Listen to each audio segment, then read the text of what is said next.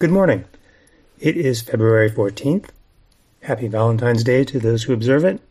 And it's a bright, cold morning in New York City over the remains of yesterday's snowstorm. And this is your Indignity Morning Podcast. I'm your host, Tom Scocca, taking a look at the day and the news. Former Representative Tom Suozzi will be returning to Congress after winning yesterday's special election to fill the seat vacated by George Santos. Suozzi successfully convinced the atavistic voters of the district that he shared their bigotries, fears, and resentments, and thereby spared everyone a news cycle about how the Democrats were losing touch with real America.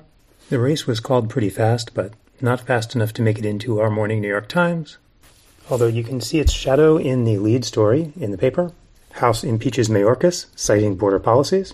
As a story inside the paper elaborates, the difference between this successful impeachment attempt and the failed one before it was not that in the interim they had discovered any identifiable high crimes or misdemeanors by Homeland Secretary Alejandro Mayorkas, but simply that Representative Steve Scalise got far enough through his cancer treatment to return to the House and provide the one vote margin for impeachment in the brief window before Tom Suozzi takes his seat, assuming that is that Suozzi's pandering to anti immigrant sentiment would not extend to joining Republicans on a baseless impeachment.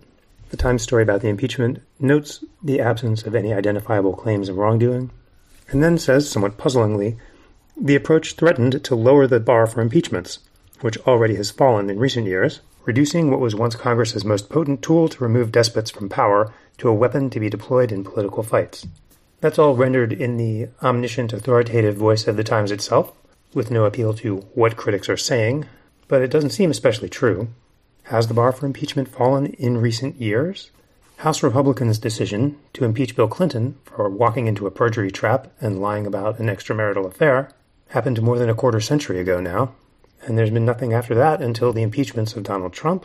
First, for trying to use U.S. foreign aid to extort Ukraine for his personal political benefit, which seemed like a valid enough crime to charge him with. To the extent that impeachment defied precedent, it was the bad precedent under which neither Ronald Reagan nor George H.W. Bush got impeached for the crimes of Iran Contra and second, for Trump's violent attempt to overthrow the results of the 2020 election.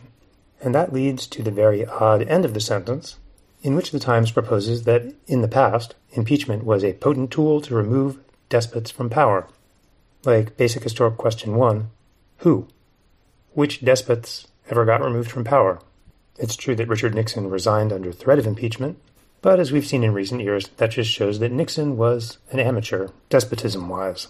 As long as a despot has real power, like Donald Trump's command over the Republican Party and its membership in the House and Senate, impeachment turns out to be totally powerless.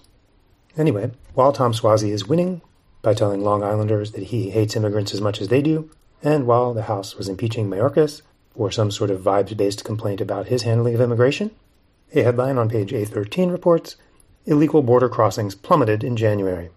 The number of illegal border crossings dropped by 50% from December to January, although the Times notes that there's usually a drop off in January anyway, and that the numbers are still high. There is more grappling with questions about the question of immigration on page one, in a story pondering the mystery of how Nikki Haley, a longtime supporter of anti immigration policies, is now under attack from Donald Trump and his supporters for being soft on immigration.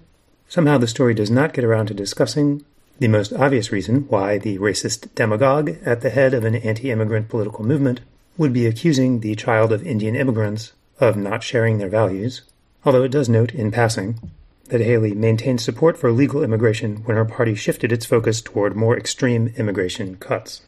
It's almost as if Trump has made immigration such a moving target that what used to be a steadfast, tight borders Republican position is no longer sufficient for the party. And on page A10, there's a report on research studying how polar bears are doing as they spend less time hunting highly nourishing seals from Arctic pack ice and more time, as the ice melts, retreating to land to scrounge for whatever they can find there.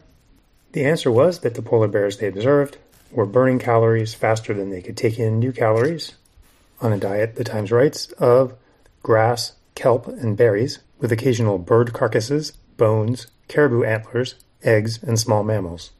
Two of the 20 bears in the study appeared to be on a trajectory toward outright starvation before the ice would return and seals would become available again. That is the news. Thank you for listening. Please subscribe to Indignity to keep us going. and if all goes well, we will talk again tomorrow.